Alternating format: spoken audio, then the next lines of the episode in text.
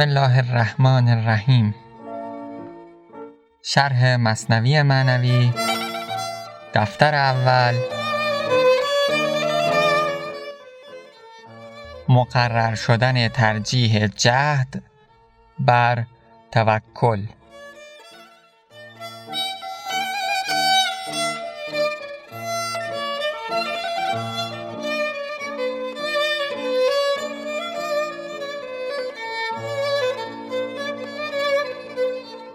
خب دوستان عزیز در داستان جدیدی که مولانا بیان کرد شروع شد با اینکه طایفه نخجیر در وادی خش بودند از شیر اندر کشمکش و اینطور توصیف کرد آن مکانی رو که درش ماجرا قرار رخ بده یعنی یک مکان خوش آب و هوایی که یک گروهی از حیوانات درش زندگی می‌کردن و به خاطر شیر آرامش اونها به هم ریخته بود. شیر میآمد به اونها حمله می‌کرد و در موقع گرسنگی یکی از آنها رو میدزدید با خود می‌برد و تومی خودش می‌کرد.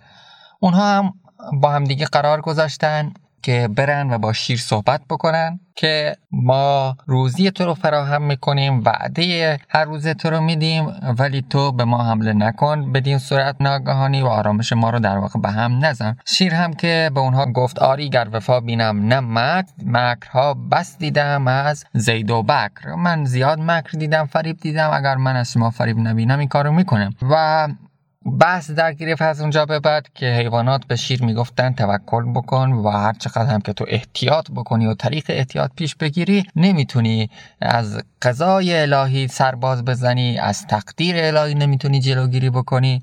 کاری که قرار هست اتفاق بیفته اتفاق میفته. هر چقدر هم که می‌خوای تو به سراغ سبب ها بری عمل بکنی و احتیاط پیشه بکنی نمی‌تونی قضای الهی رو تغییر بدی. این آن چیزی بود که نخجیران به او می‌گفتن جمله گفتن دی حکیم با خبر الحذر دع لیس یغنی ان قدر. الحذر دع احتیاط رو رها بکن لیس یغنی ان قدر که از تقدیر الهی در واقع تو رو بینیاز نمی‌کنه. تقدیر الهی بخواد رخ میده و کاری هم به احتیاط کردن تو نداره. ولی شیر هم جواب می‌داد و در ابتدا هم جواب داد همان گونه که آری گر توکل رهبر است این سبب هم سنت پیغمبر است. شیر هم جواب می‌داد که اگرچه توکل امری است که ستایش شده است و اصلی از اساسهای دین هست اما جهد و کوشش و به سراغ کسب رفتن هم سنت پیامبر هست و منافی توکل نیست و بدین گونه به اونها پاسخ می‌داد. گفت پیغمبر با آواز بلند با توکل زانوی اشتر ببند و اشاراتی که هر دو طرف یعنی گروه حیوانات و شیر انجام دادن به متن دینی اشاره کردن به احادیث پیامبر اشاره می‌کردن و به دلایل اشاره می‌کردن. و ما اونها رو بیان کردیم شرط دادیم. تا آنکه این گفتگوها رسید به جایی که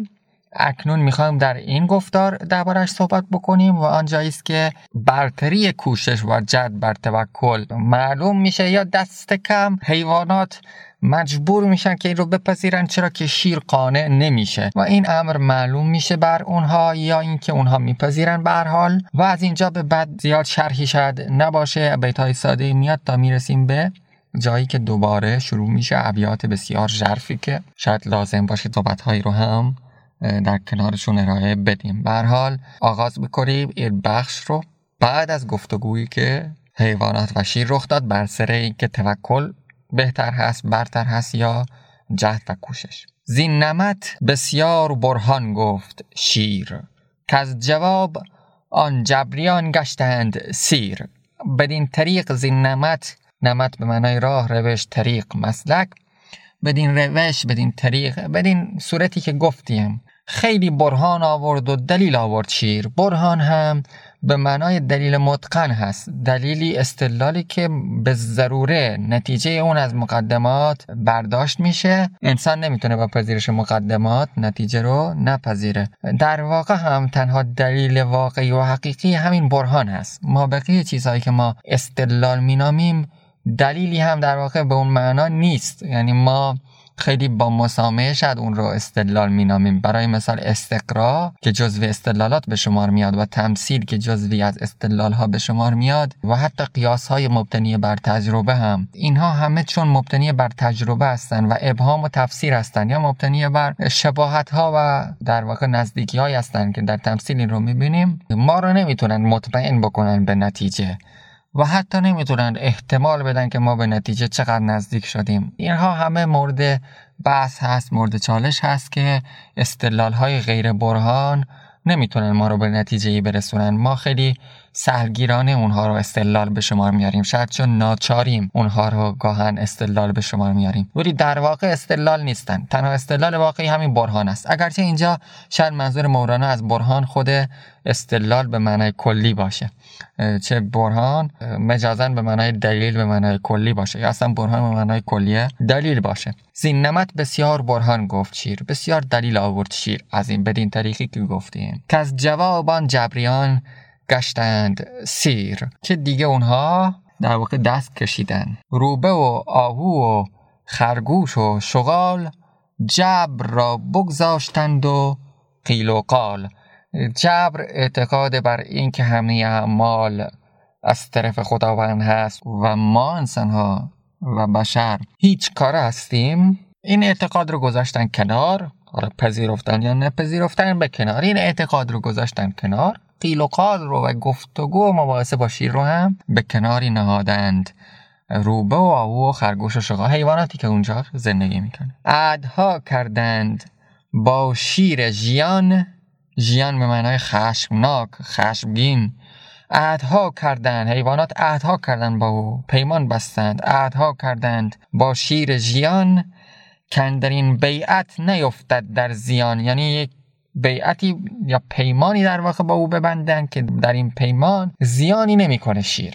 بیعت که در ارتباط هست با بیع در ارتباط با خرید و فروشی که در اونجا گویا اینها با هم دیگه دست می‌دادن گفته شده که شاید از این کلمه ناشی شده باشه و احتمالا از همین کلمه ناشی شده و دست دادن با همدیگه در اون خرید و فروش و اینجا در بیعت و در پیمان بستن هم اینها دست روی همدیگه میگذاشتن به نشانه اینکه پیمان رو قبول دارن و عهد با همدیگه میبستن مثل پیمان هایی که با پیامبر میبسته می‌شد. همانطور که وقتی صحابه پیامبر با پیامبر بیعت می‌کردن دستشون رو روی دست پیامبر میگذاشتن یا با خلیفه ها بیعت می‌کردن هم به همین صورت دستشون رو میگذاشتن. وقتی که در بیعت رزوان بیعت صورت گرفت در زیر درخت بیعت صورت گرفت با پیامبر به همین صورت دست ها بر روی دست پیامبر قرار گرفت و در نهایت هم خداوند گفت و ید الله فوق ایدیهم و دست خدا در واقع بالای همین اون دستا قرار گرفت. یعنی خدا هم با اونها بود.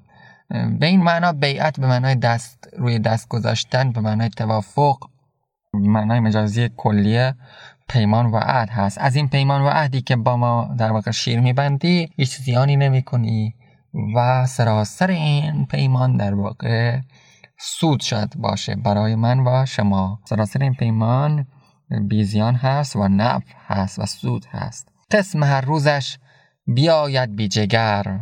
بی جگر یعنی بی خون جگر شاید بی غم و غصه بدون ناراحتی. وعده هر روز تو رو میایم میدیم بدون اینکه اصلا تو بخوای زحمتی به خودت بدی. قسم هر روزش بیاید بی جگر. این مفاد پیمان بود مفاد اون بیعت بود که وعده هر روز او رو میدیم. قسم هر روزش بیاید بی جگر حاجتش نبود تقاضای دگر. دیگه هیچ نیازی دیگه ای خواست دیگه ای برای اون غذا هم نداشته باشه. قرعه بر هر کوفتادی. روز روز یا قرعه بر هر که فتادی در نسخه خونیه سویان شیرو دویدی همچو یوز. مفاد این پیمان اینطوری بود که باید قرعه میانداختن. به نام هر کی که می‌خورد این قرعه خودش رو شتابان به شیر میرسان تا تومی شیر بشه. و به این صورت هم می‌شد. هر کسی هم که قرعه به نامش میافتاد می‌رفت و تومی شیر می‌شد. یعنی سر باز نمی‌زد از پیمان و عهدی که انجام پذیرفته بود با شیر و خود ایوانات تصمیم گرفته بودن با شیر این پیمان رو داشته باشند. چون به خرگوش آمد این ساغر به دور. وقتی که نوبت خرگوش رسید این ساغر دور زد و نوبت خرگوش شد. بانگ زد خرگوش آخر چند جور. فریاد برآورد خرگوش که چقدر ستم ستم تا به کی. همه چی نمی‌گفتن. وقتی نوبت خرگوش شد خرگوش شروع کرد به اعتراض کردن که چقدر ستم تا کی این ستم باید صورت بپذیره. عنوان دیگری که آغاز می‌کنه مولانا انکار کردن نخجیران بر خرگوش در تأخیر رفتن بر شیر. قوم گفتندش که چندین گاه ما جان فدا کردیم در عهد و وفا تو مجو بدنامی ما ای انود تا نرنجد شیر. رو رو زود زود. ای انود یعنی ای ستیزگر ای سرکش. گفت که سرکشی کردی عهد و پیمان رو بر نمیتابی. ما این همه مدت دفاع کردیم عهد کردیم جان خودمون رو فدا کردیم. تو بدنامی ما رو نخواه پیش شیر. هرچی زودتر برو تا اینکه شیر از دست ما عصبانی نشه. جواب خرگوش نخجیران را. گفت ای یاران مرا مهلت دهید تا به مکرم از بلا بیرون جهید. مکرم چاره من حیله من تدبیر من. از این بلایی که درش هستین بیرون برید. فرصتی به من بدید حیوانات تا به وسیله مکر من و فریب من و حیله و تدبیر من بتونیم از این بلا خودمون رو نجات بدیم یا شما نجات پیدا بکنین. تا امان یابد به مکرم جانتان جانتان حفظ بشه از مکر من. ماند این میراث فرزندانتان. تا فرزندانتان هم از این میراث استفاده بکنن و سود ببرن و بدونن که چگونه این به سرانجام رسید بتونن از این طریق استفاده بکنن. شاید هر پیامبر در میان امتان همچنین تا مخلصی میخواندشان. هر پیامبری هم اینطوری بود. در میان امتی که گرفتار بودن در بلا بودن اسیر بودن هی می‌گفت که آقا من راه راهی رو پیدا کردم راه نجات رو پیدا کردم. من می‌دونم راه نجات کجاست. و بیاین به این سمتی که راه نجات هست. مخلص راه نجات مکان نجات مکان راهی راه راهی. به اونجا اونها رو فرا می‌خواند. می‌گفت من می‌دونم که این راه کجاست.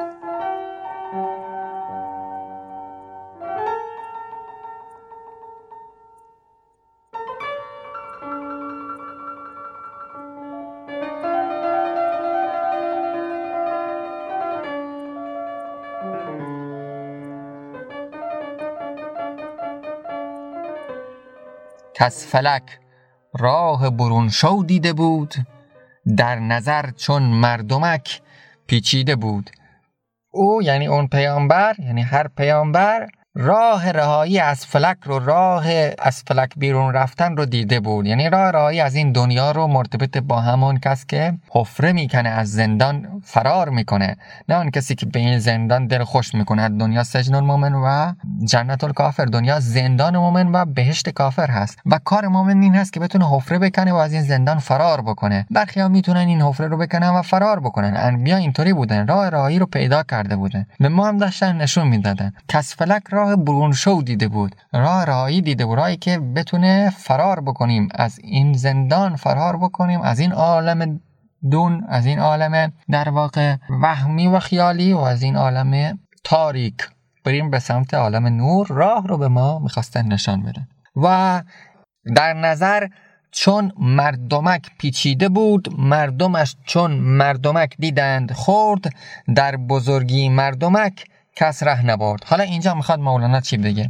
خب دوستان ما می‌دونیم که تصویر که ما می‌بینیم یعنی نگاه که می‌کنیم و تصاویر رو در این دنیا می‌بینیم این تصاویر به وسیله و از طریق مردمه که چشم ما سیاهی چشم ما که نور واردش میشه نقش میبنده و ما اون رو بعدا ادراک می‌کنیم. این مردمک اگرچه کوچک هست و اگرچه بسیار ظریف و کوچک هست در میان اعضای بدن ما اما اینقدر تصاویر عظیم و ادراک های عظیمی به وسیله اون نقش میبنده در ذهن ما. یعنی اینکه مردم پیامبران رو مثل این مردمک خرد و کوچک دیدن ولی نفهمیدن که این مردمک چه تصاویر بزرگی چه اسراری و چه رازهای عظیمی رو می‌تونه درک بکنه. و پیامبران نسبت به کسان دیگه مثل مردمک چشم بودن نسبت به اعضای دیگه بدن و نسبت به بدن.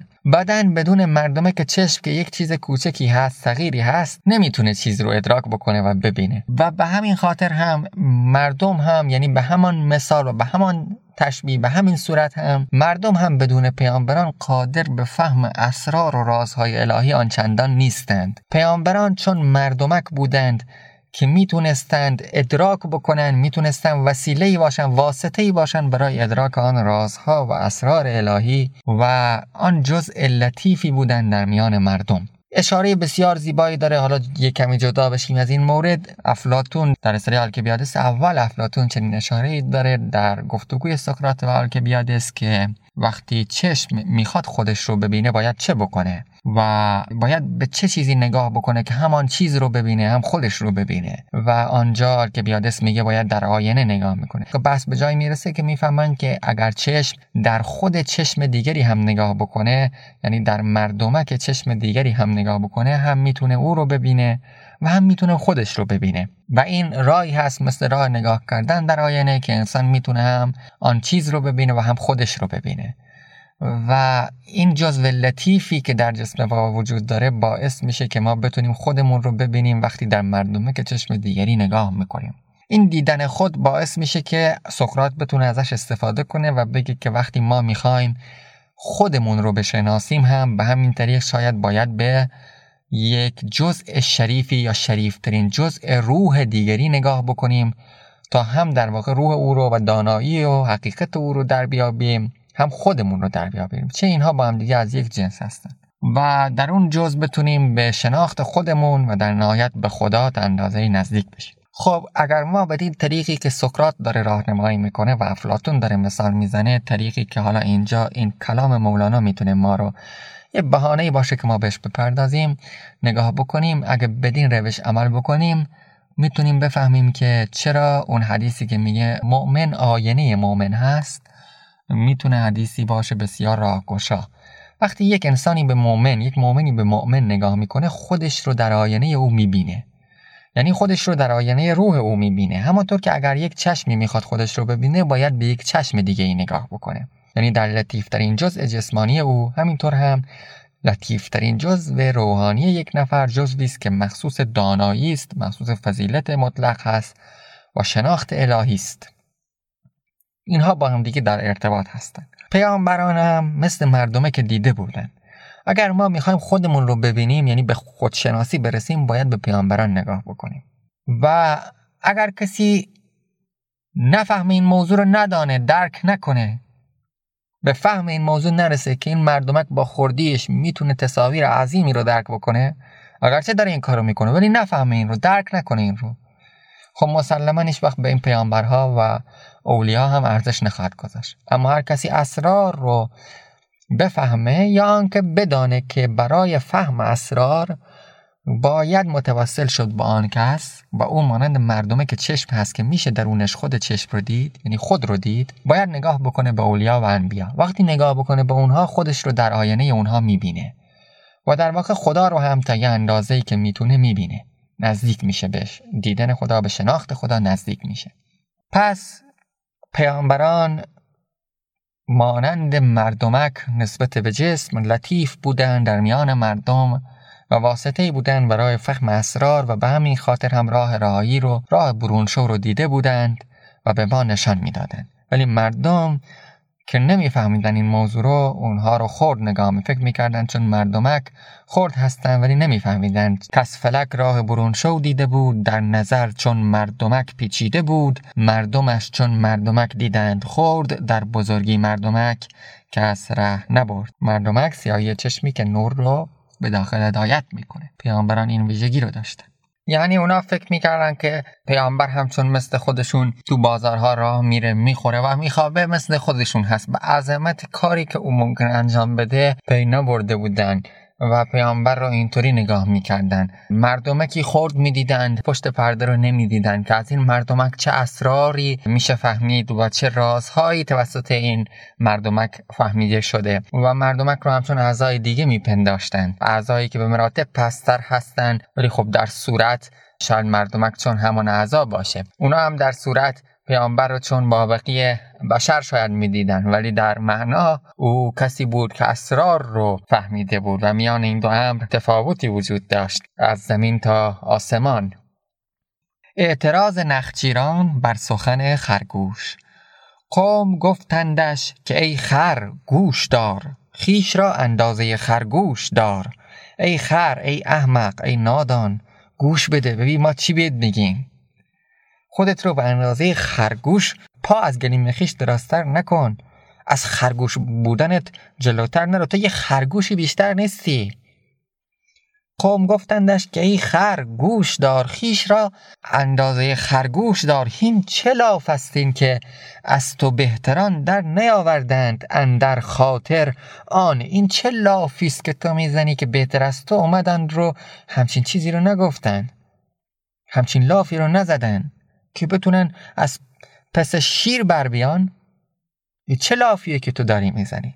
معجبی خود بزرگ بینی خود پسندی خود بینی معجبی یا خود قضامان در پیست یا مرگ ما رسیده قضای ما اومده. ورنه این دم لایق چون تو کی است؟ وگرنه این حرف زدن اینطور حرف زدن این ادعا کی لایق توه؟ توی خرگوش. به اندازه خرگوش بودنت حرف بزن. این پاسخی بود که اونها بهش دادن اعتراض کردن. این چه طرز سخن گفتن است تو می‌خوای از پس شیر بر به کدام مکر؟ به کدام حیلت؟ این چه است که تو می‌کنی؟ خب بگذاریم مبحث بعدی رو که حرفهای بیشتری شاید داره. برای گفتار بعدی و همینجا این گفتار که شاید یک جورایی میانه هست در این حکایت اینجا به پایان ببریم این گفتار رو.